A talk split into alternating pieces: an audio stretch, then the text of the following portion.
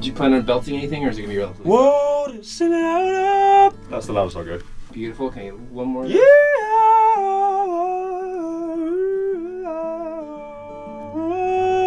Great. Now let's figure out this keyboard thing real quick. My guest this episode has music in his bones. Even his mic checks can give you chills. That is him there humming, strumming his guitar, sound checking with our engineer, Josh Newell. For this interview, this episode, I asked my very musical guest to start with a song. I was just thinking about what song to play, and I've come to the conclusion that I'm going to play a song called Make Me Cry, which is a song by myself, uh, taken from my latest album, which is called Djesse Volume 2. Today, the music and mission of Jacob Collier. The I am Sam Sanders. You're listening to It's Been a Minute from NPR. La la la.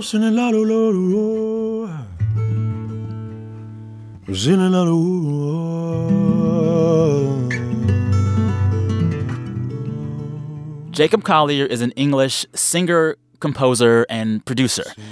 Also, he's a prodigy. He first gained attention on YouTube in 2012 with these epic, virtuosic covers of songs like Stevie Wonder's Don't You Worry About a Thing. Since then, Jacob has signed on to Quincy Jones's record company. He's won two Grammys. He's collaborated with artists like Pharrell, and he's released three albums.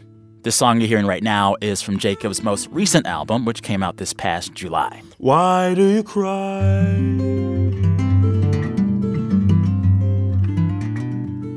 So no one knows why. why, why, why. Jacob has accomplished so much as a musician, and he's only 25. This is the part where I would describe Jacob's music to you, tell you where it fits in the music world.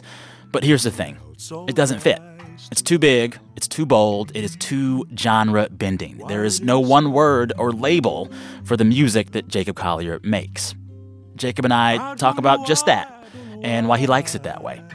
We also discuss what he's coming out with next, and he plays and sings some more. Enjoy. Fall down like pouring rain. To let it flow again.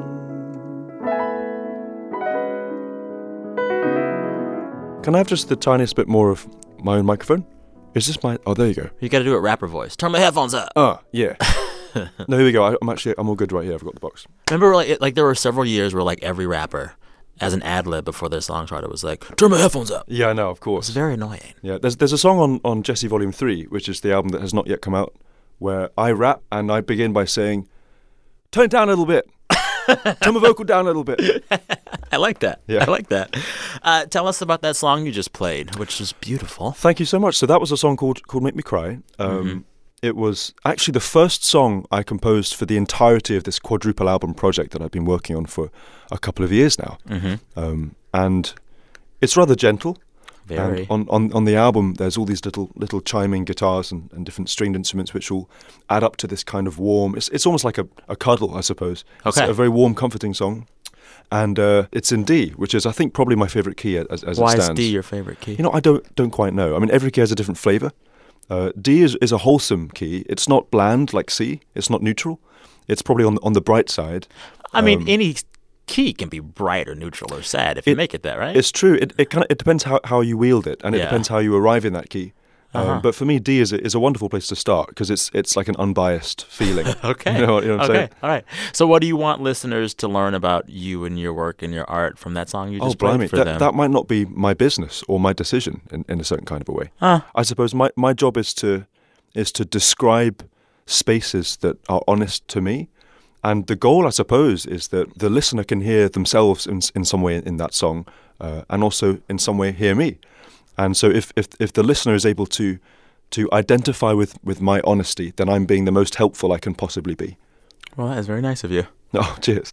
you do this thing where in the work I've heard of yours, all the Djesse albums before that, you'll be plugging along with these chords that seem pretty conventional and make sense, and then you'll jump. and it goes Yeah. into this really weird place, and you're like, I didn't expect that chord, Hmm. but it works.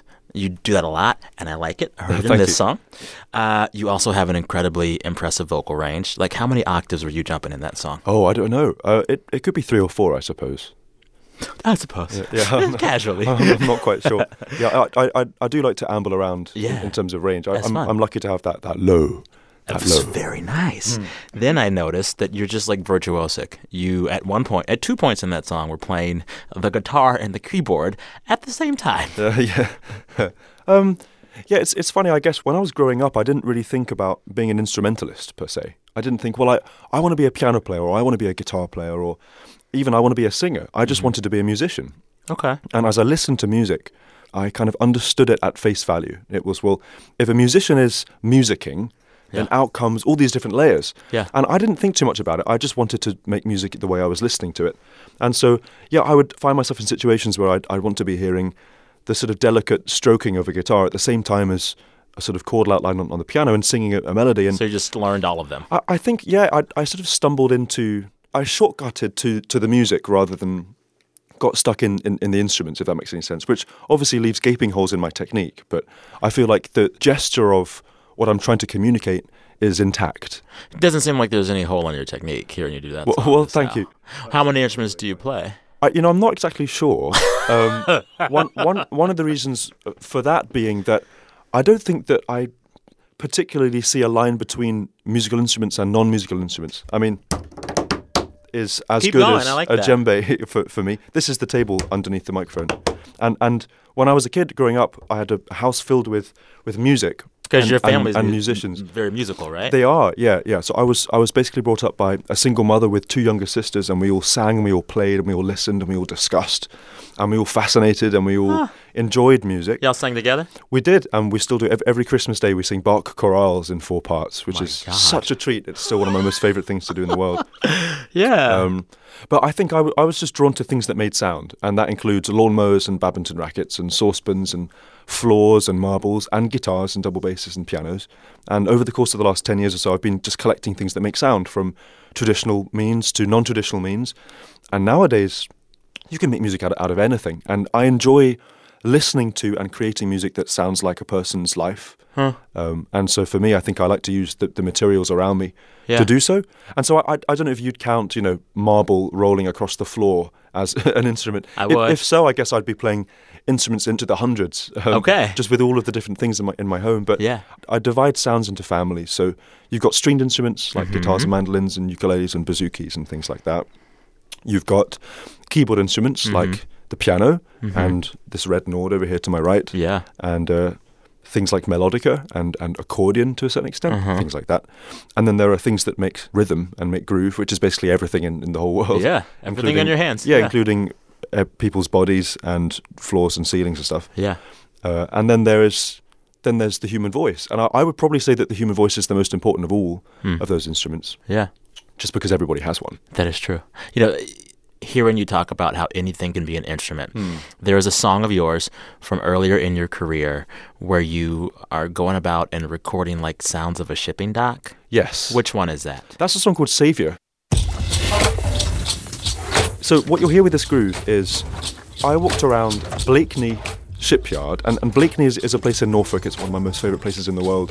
There are all these ships and there's this high wind and so what you get with ships is the sails kind of rattling against all of those materials above the ship. And so I walked around, I, I smashed my hand against some barrels, I listened to the sound of this thing, um, walking along. Uh-huh. Took those sounds home, recorded a groove at 45 BPM, Okay. and sped the groove up to 80 BPM, which is the tempo of this particular song, and you Uh-huh. get this strange sludge of sounds moving and grooving that sounds a little unusual, but Mm-hmm. still kind of feels like a more traditional pocket.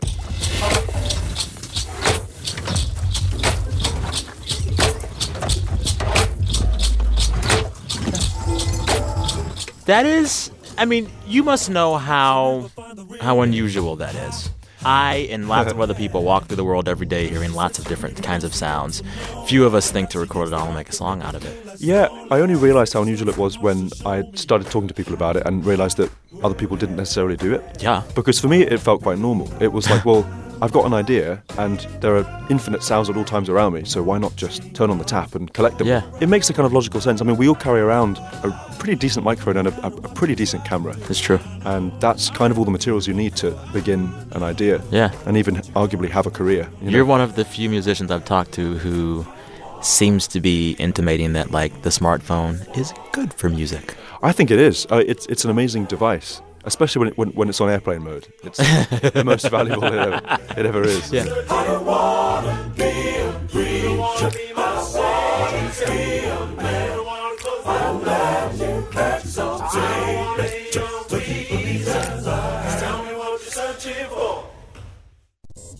All right, time for a break. Coming up, more from very, very talented musician Jacob Collier. BRB. Support for NPR and the following message come from Rothy's. Rothy's are the stylish, comfortable, and sustainable flats seamlessly crafted from repurposed plastic bottles. Available in a range of colors, patterns, and styles like flats, loafers, and sneakers. Fully machine washable and no break in period. Discover why BuzzFeed called them their forever shoes. Rothy's always offers free shipping and free returns and exchanges. Go to rothys.com slash minute to find out more. The world is complicated, but knowing the past can help us understand it so much better. That's where we come in. I'm Rund Abdelfatah. I'm Ramtin Arablouei, and we're the hosts of Throughline, NPR's history podcast. Every week, we'll dig into forgotten stories from the moments that shaped our world. Throughline from NPR. Listen and subscribe now. When did you realize, as a musician, mm. as a person, that you're different? You see sound and hear sounds differently. You process them differently. You are a virtuoso of many different instruments. You are gifted in a way that lots of people are not. When did you know maybe this music thing comes a lot easier to me than it does to a lot of other people? It's, it's an interesting question. I mean, in some ways, if I were to think of myself as different all the time, it wouldn't do me any favors. yeah. I mean, nowadays people are doing many different kinds of creative things. A lot of those lines are overlapping. And I think we're also realizing in, in politics, uh, with, with, between people, across continents, and I've certainly learned this by traveling around recording these different collaborators across these four albums, but we're, we're really similar to each other. And uh, my outlook on the world, although unique to me, has things in common with a few different people in, in different areas. Uh, when I was growing up and learning about music, uh, for me it was it was more of a language than a skill set. Okay. And so I collected as, as many sounds as I was fascinated by. I began to understand how to put musical harmony together, musical rhythm together. I didn't think of myself as set apart with those fascinations. I just wanted to make those kinds of sounds that I was hearing in my head come as, as true as possible. Yeah. And as I began to speak to other people and learn, and when I got to, into jazz music at about, about 16 or 17, Uh-huh. that I guess that was when I realized that my approach was rather left field. It was a little Huh. unconventional. Huh. But the things I was fascinated by are the same things that many people are fascinated by storytelling, Uh-huh. narrative, Uh-huh. gesture, poetry, groove, dance, movement. These are universal concepts, Yeah. but I was bringing my own life to those concepts. And I suppose that, and my determination to not do what other people felt to be normal in the face of what I believe to be right, I think that was one thing that perhaps set me apart. And it's something that I'm still fascinated by today the idea of just staying with your own. Your own narrative and, and your own beliefs, and I, I guess my, my, my realization early on in my sort of musical making was that nobody was going to be me other than me. It was mm. impossible for anybody to mm. approach the world with my sense of aesthetic and understanding. Yeah. And, Yeah. and that doesn't mean that I'm greater than another person. It just means that I have a responsibility to tell my own story. Hmm. I- I'm sure that there are many executives at many a label mm, who would see someone as young as you that can play those their instruments like you do and sing like that. They'd say, "Oh, I can package this." Yeah. They want to package you and make you a thing that Yeah. is, you know, top forty ready, commercially viable. Go. I, I, I, Have you experienced that? I that? appreciate that as a vantage point because those guys can be amazing at their jobs. Um, I just, I, I selfishly have just been so stubborn against that from from the word go. Even when I was 18 or 19, and I, I began to sort of get this this glimpse into what the music industry looked like and Mm-hmm. the kinds of people that you would meet in that in that space. Uh-huh. I, I, I was so turned off by the whole the whole idea of even even stardom. You know, be, being a star and that being more valuable than all the other people in the world, and people looking up to that. And it is a rather strange thing to look at, especially if you're interested in creating things, because it goes against some of the fundamentals. I mean, I think that the idea of being vulnerable in your creative space. It can only survive in a place where you're able to be yourself. But for me, I think that, yeah, the challenge and the joy about this period of time in the industry is that people with good ideas are able to package themselves in a way that feels natural to them. Yeah. And the the reason I'm lucky with my current team Uh-huh. is that I think that they understand that and and they trust me and they Uh-huh. give me complete creative control and the space to do what's right for me. And for that reason alone, I can imagine myself still growing a, an artistic voice in 20, 30, 40 years rather than entering into somebody else's idea of what's right and wrong and ending up in, in their space. You know, I, Yeah. I guess I'm crafting my own space and, and it feels right right now. And, and Yeah. it's, it's definitely not that other people's ideas can can enter into that process and, and help me grow and, and challenge me, which is I, I love. Yeah. It's more that It's my space. my baseline belongs to me, and, and that is crucial. Yeah. It's crucial. MySpace. My, my space. Speaking of your space and Mm. like following your creative impulses, I want to talk now about this project you're currently halfway through. You Mm. are, it's what is this, an epic four album series Uh, yeah, called Djesse with the D, D J E S S E. for sure. I want to play one track from, I think, the second album, which has been out for a few months, and I want to talk about that and talk about Sweet. how you put the whole thing together. Cool. Can we start at like 425, Josh, in uh, Feel? It's so good. It's a good Thanks. song. Yeah. You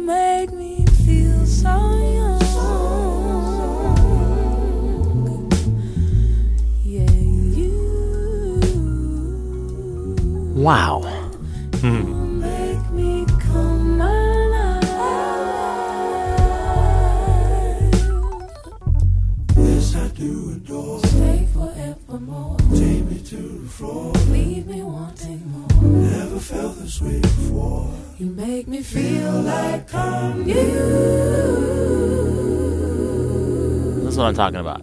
You've got those, those early chords, you're like, I get that. I know where that's going. And then you go crazy. Into the darkness. but I can still Yeah. follow it. Yeah. Like right here.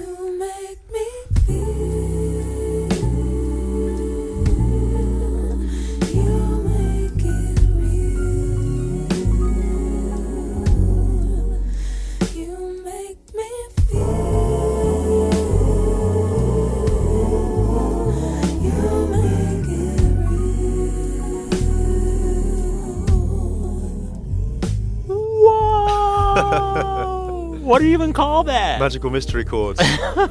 yeah.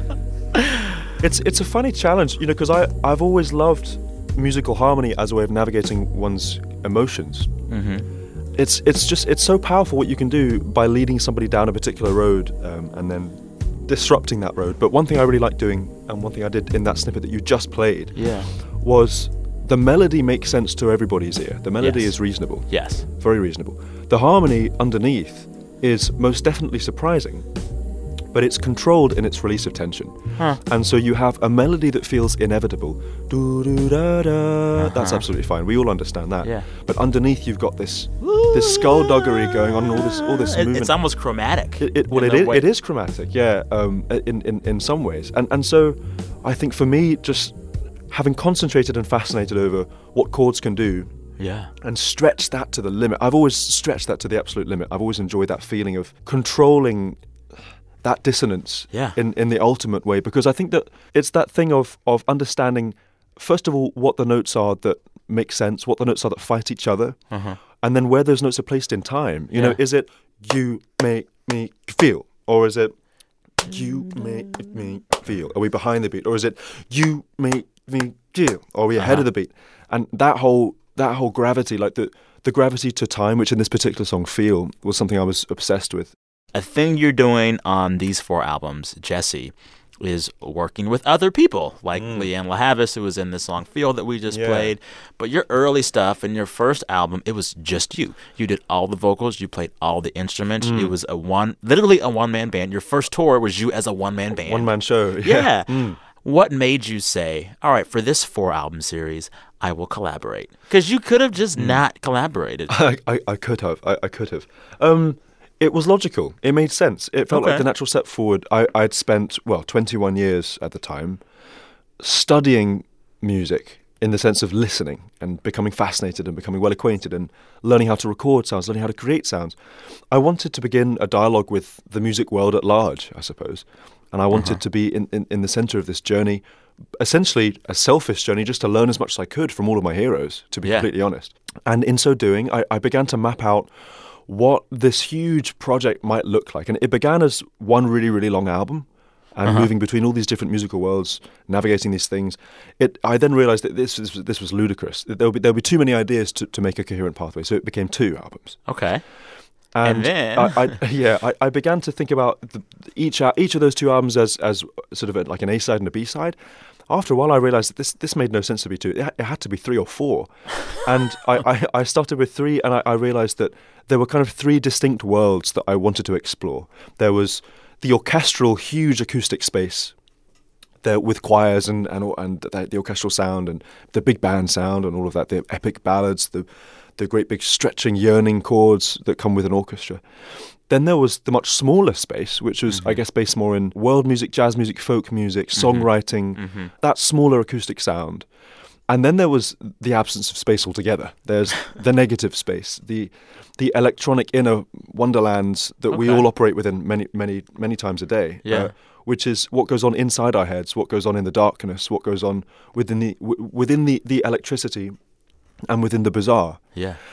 And those were the three spaces I laid out. And I realized that it wouldn't make sense to end in the darkness. I had to somehow combine all these different sounds and celebrate them at the end all together. Uh-huh. And thus, the four volumes of Djesse emerged. So it, it moves from gospel church music to English choral music to actually this, this idea that I'm beginning to grow, which is, you know, working with audiences Yeah. at shows and, and getting these thousands of people in rooms to sing multiple chords at once and multiple harmony parts at once. And the feeling of singing the, the, the feeling that the average person of the world gets with singing and framing that within Djesse Volume 4 Yeah.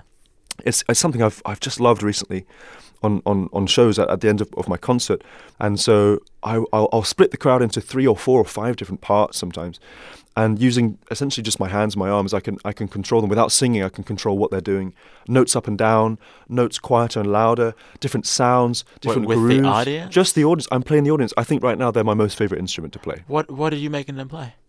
What kind of song? Well, triads, three part songs, four part songs, but most of the time it's improvising. It's like, well, what, what, what's, Collective what's audience going on? improvising? What's going on in the room right now? You know, Okay. and people sing, people people shout, people stand up, and people wave their hands around. But I'm sort of controlling that tension and release again. It's Huh. it's like this continuum of sound, and Uh-huh. using my, my fingers, I, I can I can Wait, when you're those notes up and signaling, what are they gonna? What do they do when you signal? Like if I go to your show Yeah, and you put me in You in, should come whatever, through. I sure will. Um, but how do I know what your hand motions are gonna t- be telling me what to do? well, that's my job, and and that's what I've spent the last couple of years figuring out. Do it on. Um, Go.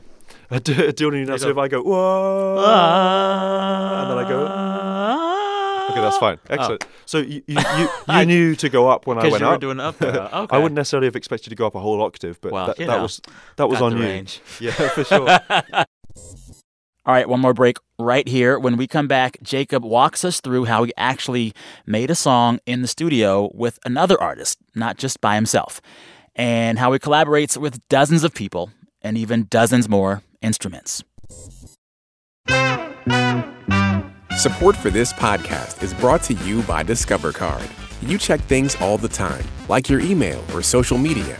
But Discover asks, what about checking something as important as your credit score?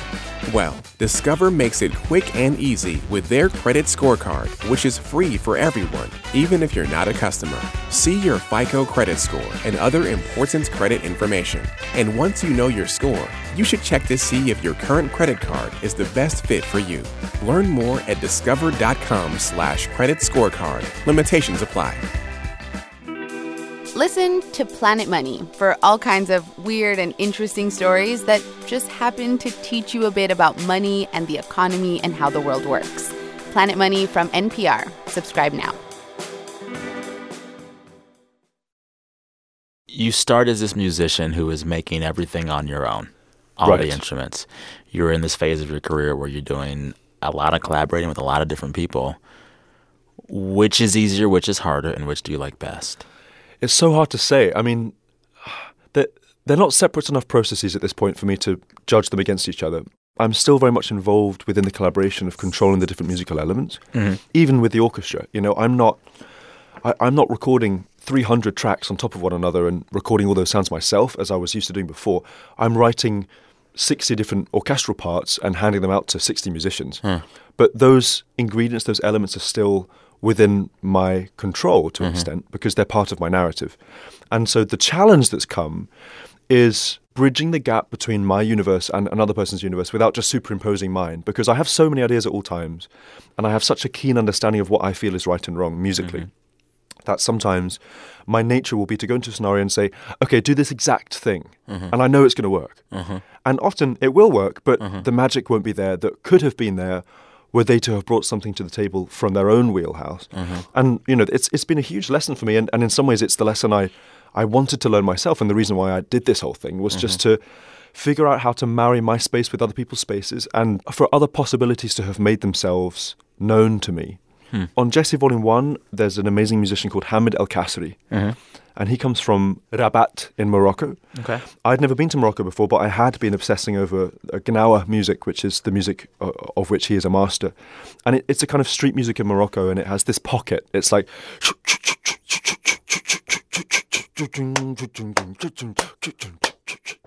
That immediately for me was like, Jacob is hooked. It, there's a little. It's like rolling like an egg. I think of it as rolling like an egg. yeah. Right. And Hamid, I mean, I, I did lots of research. I grew up in the in the era of YouTube, and it was wonderful to be able to search Gnawa. So, okay, who, who, are the Gnawa legends around right now? Who, who should I be listening to? I trawled through many a Gnawa musician, and it turned out that Hamid El Kasri, this guy, was the legend. He was Ah. the living legend of Gnawa. Yeah. And he didn't speak a word of English. Huh. And his manager, Hisham, who's who's awesome actually, he he spoke enough English for us to communicate well. Okay. And we created this song. We, we wrote these words together, which are in, in his native language, which is Arabic. So the way that Gnawa works is that there's a lead singer and then there's four koyos Okay. surrounding him who play these metal castanets and they sing the responses to, to the lead, which is Hamid in this case. We sat in a room and, and we jammed out some ideas. We, we, we messed with some bass lines. And I brought this idea in where there were three beats in every beat and three beats in a bar. So it was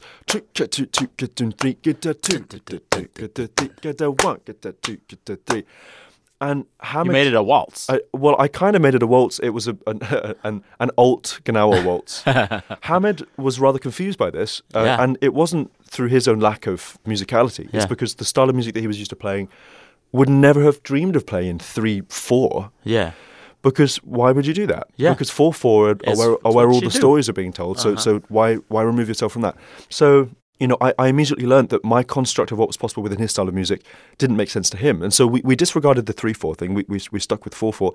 Then there's a section of the song where it moves to five four, where I sing on my own. So this- this three four was too much for him, but five four, he's like, yeah, sure. No, well, what kind of? I mean, I wanted to do the five four thing really for myself, and, Okay. and so the dialogue between the two of us was, Hamid stays in four four, does the thing that only Hamid can do that I can't dream of doing, which is his whole his whole thing, and then I move into five four, and that's when the orchestra come in, and so and so it's this Surprise! yeah, it's, it's, it's this amazing balance between this kind of five, this great big broad kind of brushstroke orchestral ambling in this broad space, and then Hamid's like Streets of Morocco vibe and four.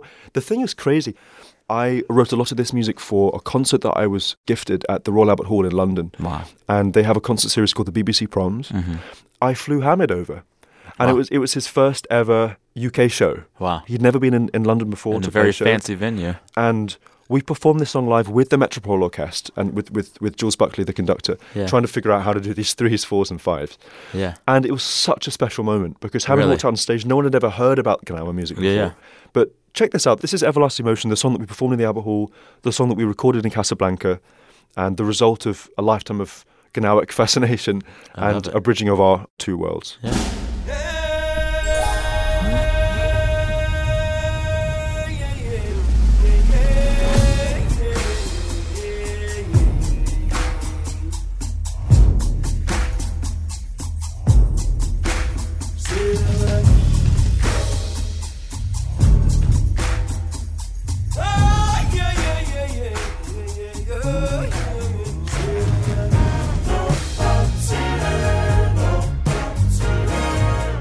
So right now we're, we're, still in three four, two, three, Three.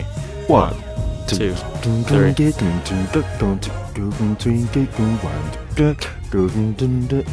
And now Hammers's melody starts and we move into four. One.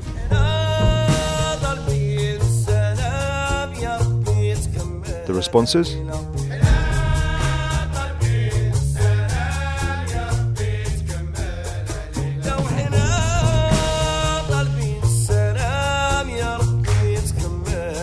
And the words Hamid is singing about are about how essentially music is the force that can unite these nations and unite the people, and in music we are equal, which is simple enough but fundamentally important enough to describe exactly what this is. It's a meeting of our two worlds. He comes from an incredibly rich musical tradition, which still in the music world at large is, is rather unknown. Yeah. For me, just as someone who's fascinated by his sound, I'm bringing to the table, I guess, my own understanding of, of, of rhythm and call and response and, and musical harmony. And so there's this sort of amalgamation of these different musical voices. Um, This when, is when, you now, When we join together, this is Yeah. me right now, yeah.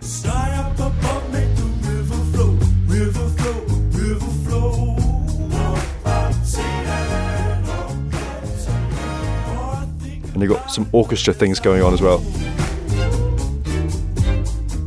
Here we are, we're going to move into 5 4 into the expanse of the orchestral plains.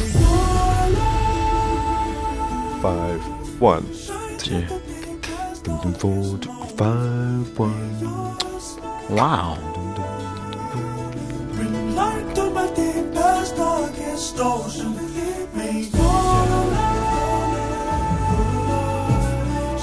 it kind of cleanses the palate, I suppose, after Yeah. the intensity. You, the- Yeah. you can't look away from Hamid singing. Yeah. Um, I love, as you say, I love chopping and changing these different Yeah. scenarios, and, and my job is the producer, arranger, composer is to is to marry those spaces Yeah. successfully.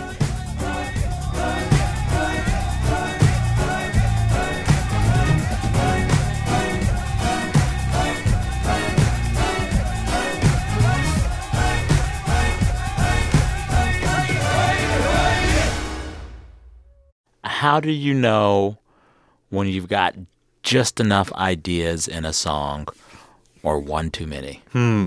It's an excellent question. Um, I think for me, it, it it comes down to what the raw materials of the song are. Uh-huh. And sometimes, in order to find the raw materials of a song, to figure out what the song that you're writing is actually about, for me, the best thing to do is to get every idea under the sun on paper out so I can consider them and I can judge them all against each other and I can figure out what feels right. And so many times when I write music, I will string together these different musical scenarios, sometimes from different parts of my life. There'll be old seeds mixed with new seeds of ideas, and the whole thing is joined together. And that becomes a string of different spaces that I try to organize. And then oftentimes I'll, I'll lose a couple of sections. It'll be like, well, this will be good for this other song, or this will be good Mhm. for my pot of ideas that I may never look at again, or Mhm. whatever. For a song like Everlasting Emotion, I think it made sense to be ambling between these two different spaces. Um, but I, I think, in, in answer to your question, you, you, you feel it. You feel when there, there's too much going on. That said, my idea of too much going on is usually far beyond most other people's idea of what's too much going on. I, I love songs with like six or seven or eight different things going on at once, and that's just me. But Wow. I think yeah, my, my job is to is to present these different spaces, whether it's within one song or within four albums, Mhm. in a way that doesn't feel disingenuous to the story I'm trying to tell, most importantly, and also is not just too much going on so that you can't enter the music and see yourself in it and approach it in a way where you can understand one space and stay with it long enough for it to move you, I suppose. Yeah. That is so cool. Who in top 40 land is doing that kind of thing for you right now? a Wow, lot of ideas in a song. Um, because I heard you talking about it, and like there's there have been a few rappers now that are like making songs that will feel like three songs in one, Mm, like mm. Travis Scott to a certain extent. For sure, yeah, he, he's definitely good at bridging these different gaps. I would say, I mean, not exactly top 40, but somebody like Kendrick will always understand this. Yeah. And if you go to his iconic To Pimp a Butterfly record Yeah. and just check out what's going on there, he's got, he's marrying all these different spaces, you know, from more traditional kind of trap rap zones to To, like, straight more, up jazz. To, yeah, to more jazz related things, to poems, to spaces where there's no rhythm at all. There's just, just chords and harmony. Yeah. And then there's some things where it's it's real dark, and there's some things where it's real bright. And obviously, lyrically, he's moving within those spaces as well. But he's always had a very keen understanding of of yeah, how to how to marry those spaces. And obviously, he has ventured into the top forty territory and has brought with him that wheelhouse, that Yeah. way of thinking. F- for me, that that's also really important. Just the idea of you know all of these different ideas and different philosophies and different theories and different elements of different musical areas are coming together not in the name of technique Mm. not in the name of complexity, even, but in the name of musical expression and in, in the name of joy. And I think for me that that the alchemy of music, the wonder of music, is that you can turn these different spaces into something which is coherent and tells a story. You know, and that can be as rich and multi-layered and kaleidoscopic and incandescent as you like. It can also be really stripped down. You know, when I just played the guitar and sing, or just play the piano and sing, and there are plenty of moments like that across Djesse Volume One and Two as well. Yeah. And for me, the only reason why I do music at all is because I feel it so much, and I want to explain those feelings in a way that's articulate. But man, Gnawa meets hip hop, it's happening. it's happening right now.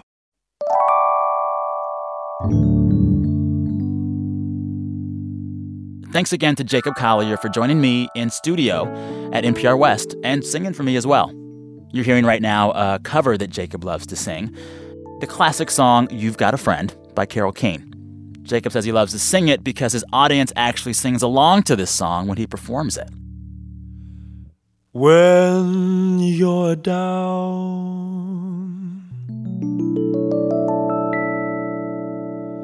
and troubles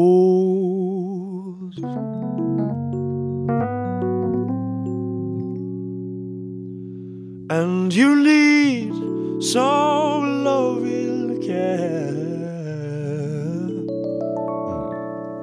His newest album, Djesse Volume 2, is out right now. Volumes 3 and 4 are on the way very soon. And Jacob announced this week that he's doing a Djesse World Tour next spring. Go look for it, he might be in your town. Special thanks to our engineer, Josh Newell, who helped us record Jacob in the studio performing those songs for us. All right, listeners, we're back on Friday with our weekly wrap. Gonna leave you with some more of Jacob's cover of You've Got a Friend. Till next time, talk soon. to brighten up even your darkest night.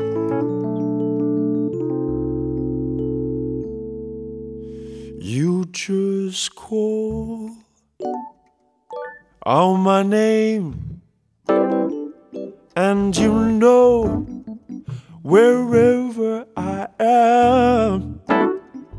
I'll come running, running, running, running to see you again.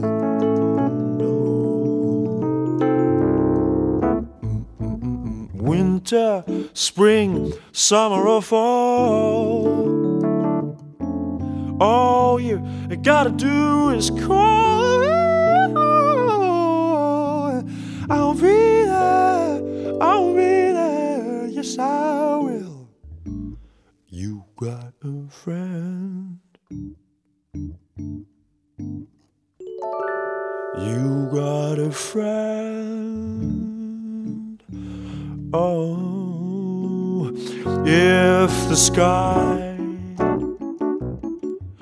Above you grows dark, dark and full of clouds, that old north wind begins to blow.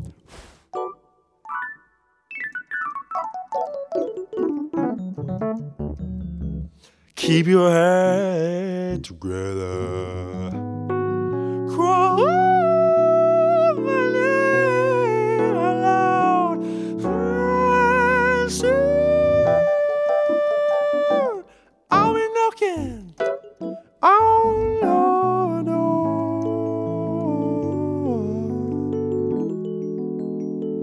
You just call out my name, and you know wherever I am. I'll come running, running, running, running, running, running now to see you again.